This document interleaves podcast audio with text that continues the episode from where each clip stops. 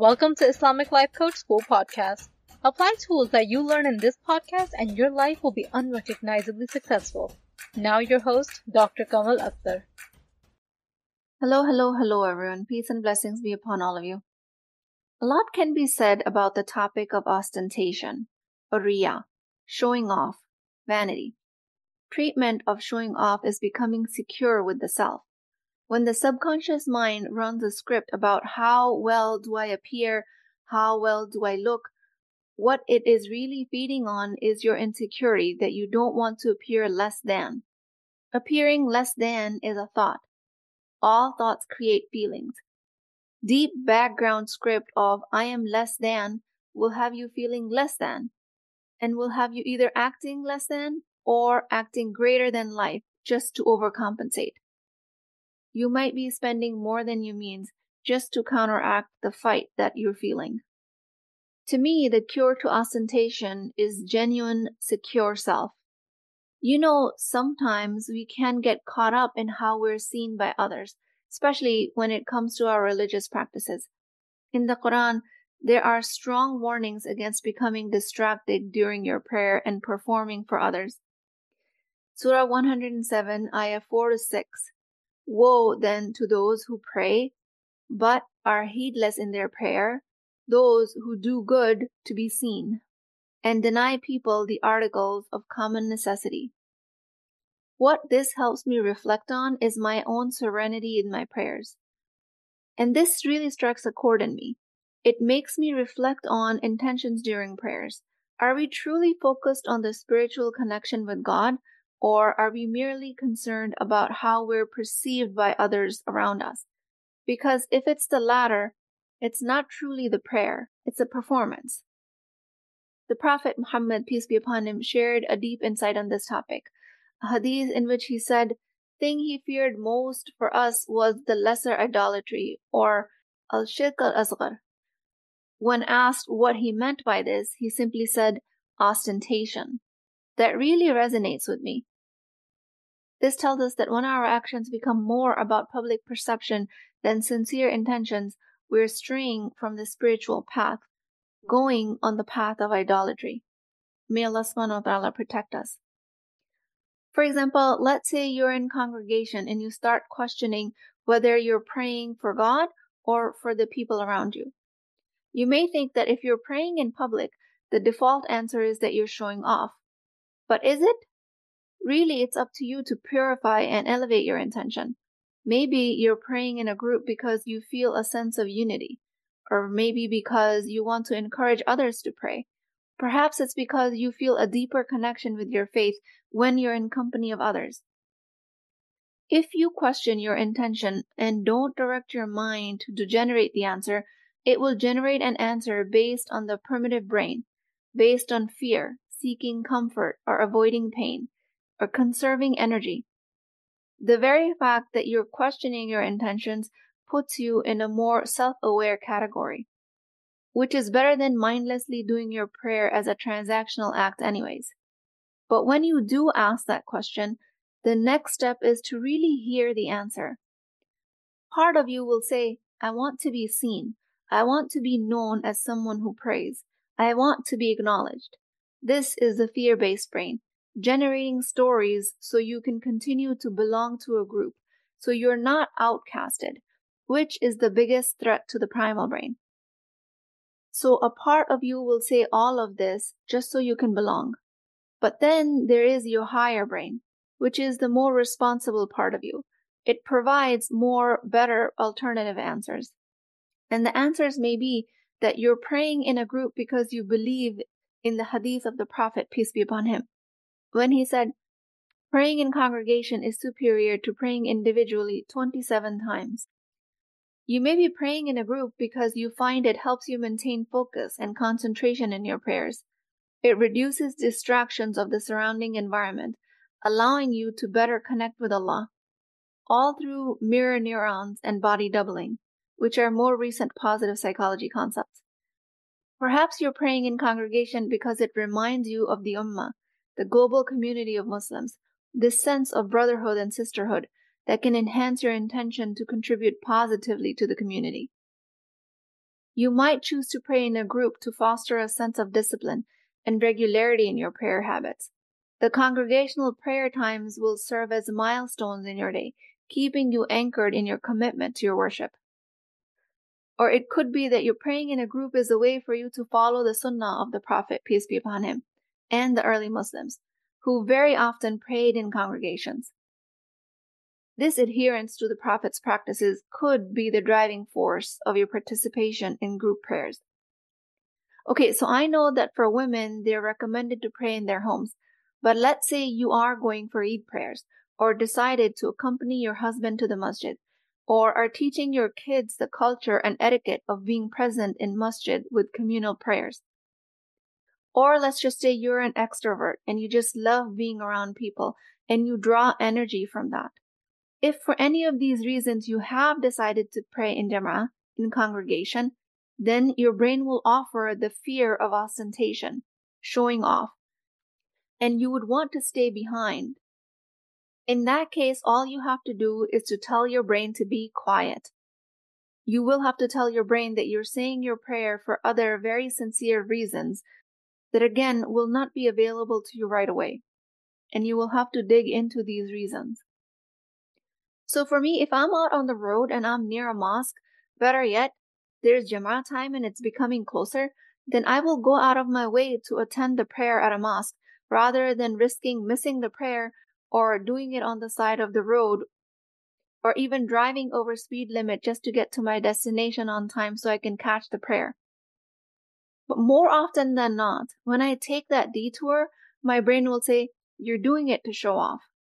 And in that moment, it becomes my responsibility to redirect my brain and remind myself of all of the elevated reasons that I mentioned above that have nothing to do with showing off why I'm going to pray in a congregation.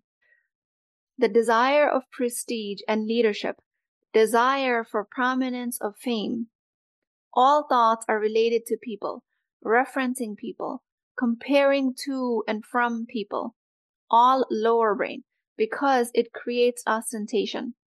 Same leadership actions can come from thoughts to guide and benefit others. Lower brain will say, You love the spotlight because you're starting to love attention. Your job is to remind yourself that you're coming from an elevated intention, coming to set an example for others. Also, check if there is an element of truth when the brain says you're doing it to show off, and be accepting if the answer is yes. Allow yourself that level of self reflection without judgment of the answer, especially if the answer is yes. Because that level of self honesty is the only chance to self correct, especially in the positions of visibility and leadership. Thoughts of being accepted by others are very subtle and they will creep in, but they will require you to clean them out from time to time. So let's now talk about social media. I gave this elaborate prayers in congregation example because this topic is very charged for some of us compared to, let's say, following on Instagram or constant posting on Facebook or TikTok. Using either one of these circumstances, prayers in congregation or showing off in social media, just check in with yourself when and if the intention behind is fame, to become more visible in front of people just for the sake of visibility you have to become really honest with yourself and understand when has it become about elevating yourself in front of others and disdaining others. But the ironic part is, if that same fame is used to guide and help others, it's praiseworthy and deserving of reward. So I'm going to give you an example which is fascinating to me because what's coming up for me is that I notice I have an obvious discomfort in mentioning the leadership of the prophets and the Sahaba in the same breath as the current social media influencers. But my intention behind this comparison is to draw inspiration for the right intentions behind your actions. Perceiving the fame as burden, keeping a low threshold of istighfar and self-correction when you do find yourself showing off or doing it for your image and celebration of hard work. Versus when you're doing it to be able to connect with people in the virtual space and using your fame to set examples for betterment of other people's life and creating opportunities and ease for others. And even when you're monetizing your message to create an income for yourself through social media. Ostentation is an action that comes from thoughts, mostly unidentified subconscious thoughts that flow out of desire of showing off. Correction is easy through recognition, labeling, course correction, asking for forgiveness. Interestingly enough, your actions might or might not change. Maybe you change your social media strategy when you come to this recognition, or maybe you realize nothing needs to change. All you needed was to come to your visibility efforts with the right heart, with the purification of intention. Your heart follows your internal mental dialogue. And as soon as your heart as a spiritual being leans towards love of prestige and leadership, your path to the divine will become blocked. It's not that the recognition by people is bad per se.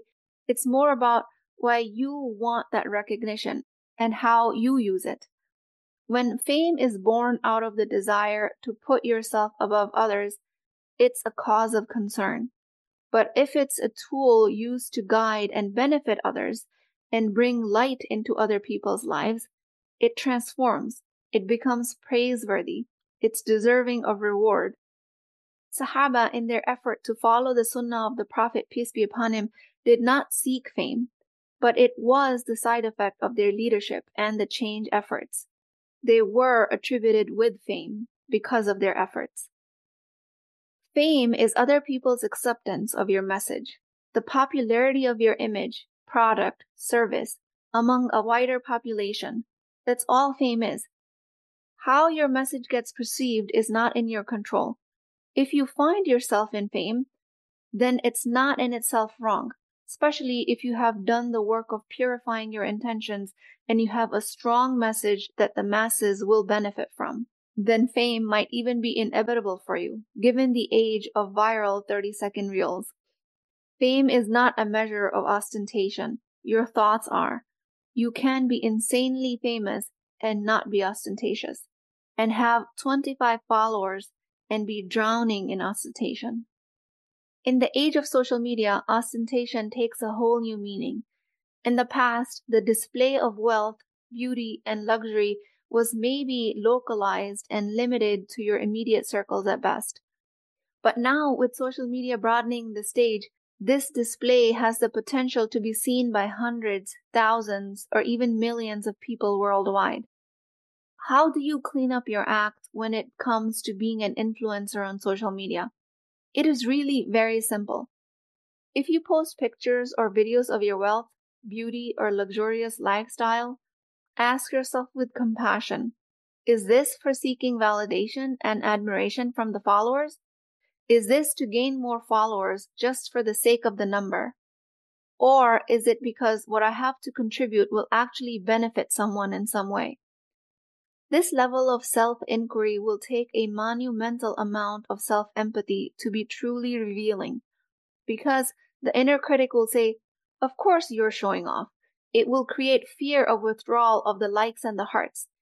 And the only choice you have left in that situation is that you will have to come to these questions by fully accepting yourself with your mistakes and shortcomings and your strengths and contributions, understanding that you are never really outside of the mercy of Allah, especially if you recognize your mistakes and ask for forgiveness from a sincere heart.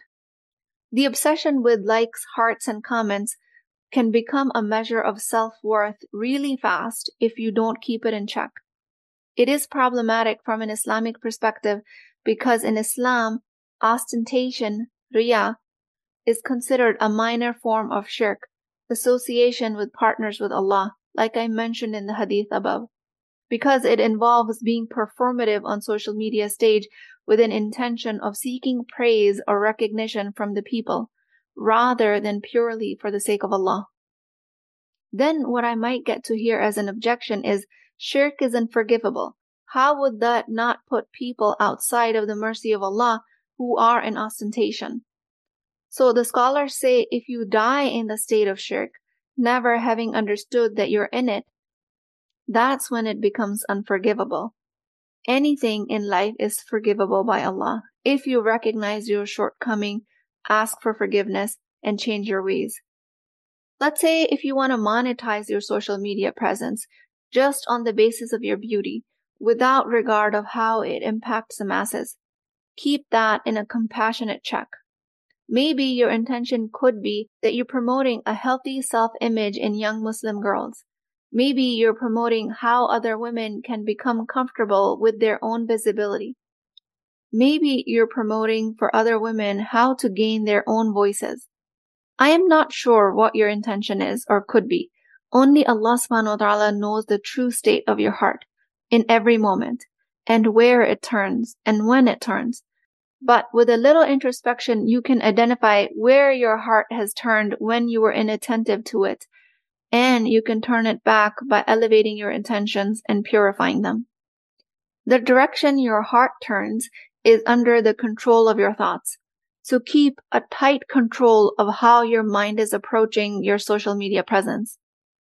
If through the will of Allah, you're financially well off and you're posting about your modern lifestyle, wealth, luxury, and the like, if your intention is to entice envy, discontentment among people who are less fortunate, if you're doing it consciously or subconsciously by accident, promoting consumerism at the cost of long-term well-being, just keep that in a compassionate check and go through the process of sincerely asking for forgiveness.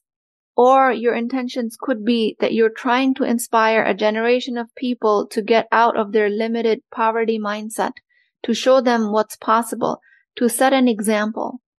How are you showing up in your reels, your YouTube shorts, your posts? What language can you use in your message that creates more of a motivation and inspiration rather than ostentation?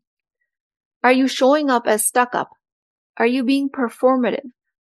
Are you inadvertently creating a culture of materialism and consumerism? Or are you celebrating your blessings, inspiring people towards contentment, reminding them that whatever tax bracket they're in is from Allah? Through their actions, they can create change if they wanted.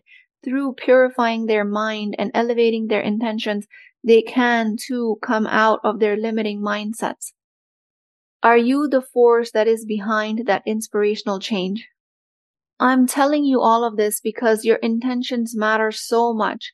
Because if you clean up the energy behind your heart, your message will be received totally differently compared to if you were in ostentation and you were not keeping your intentions in check. Again, your actions superficially might remain the same, but it will be received completely differently because of the language you're using, because of the purity of your heart, because of how you show up in front of public. And this change of perception happens because your verbal and non-verbal communication changes. Your overt actions might remain the same. Your following, your income from your social media, all of that might remain the same. But if your heart is in a different place, not only will you receive the reward from Allah, the people will benefit exponentially more. There will be barakah in your effort because your results will exceed your expectations and your efforts.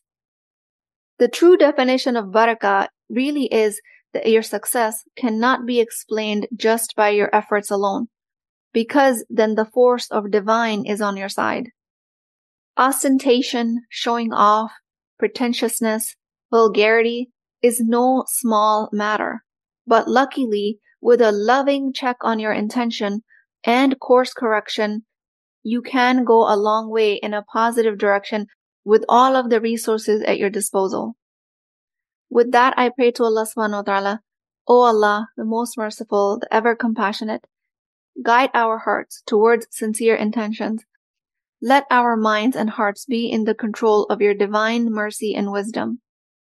When we set out to share our achievements and our blessings, let it be for inspiration for others, for strive for the ultimate goodness, and a reminder that success and blessings are from you alone. Let our success be a testament to your infinite grace, inshallah. O Allah, as we stand in prayer, whether in solitude or in congregation, purify our hearts and intentions. Let our prayers not be performative, but rather let them be from a sincere connection with you. If we find ourselves praying in congregation, let it be for the love of unity, sisterhood, discipline, and a deep desire to uplift our souls just to get closer to you, O Allah. O Allah, I ask you to guide our minds to seek sincere answers. Grant us wisdom to understand that it is not about appearing devout, but it is about truly being devout. For we know, Allah, the purity of our hearts influences the impact of our actions on others. Make us among those who inspire change and bring more light to the world. Ameen Ya Rabbul Alameen. Please keep me in your du'as. I will talk to you guys next time. Hey, are you thinking about coaching?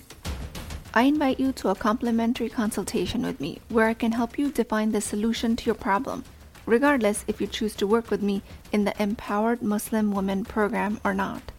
So you really have nothing to lose. Access the appointment link through the show notes, and inshallah, I will see you there.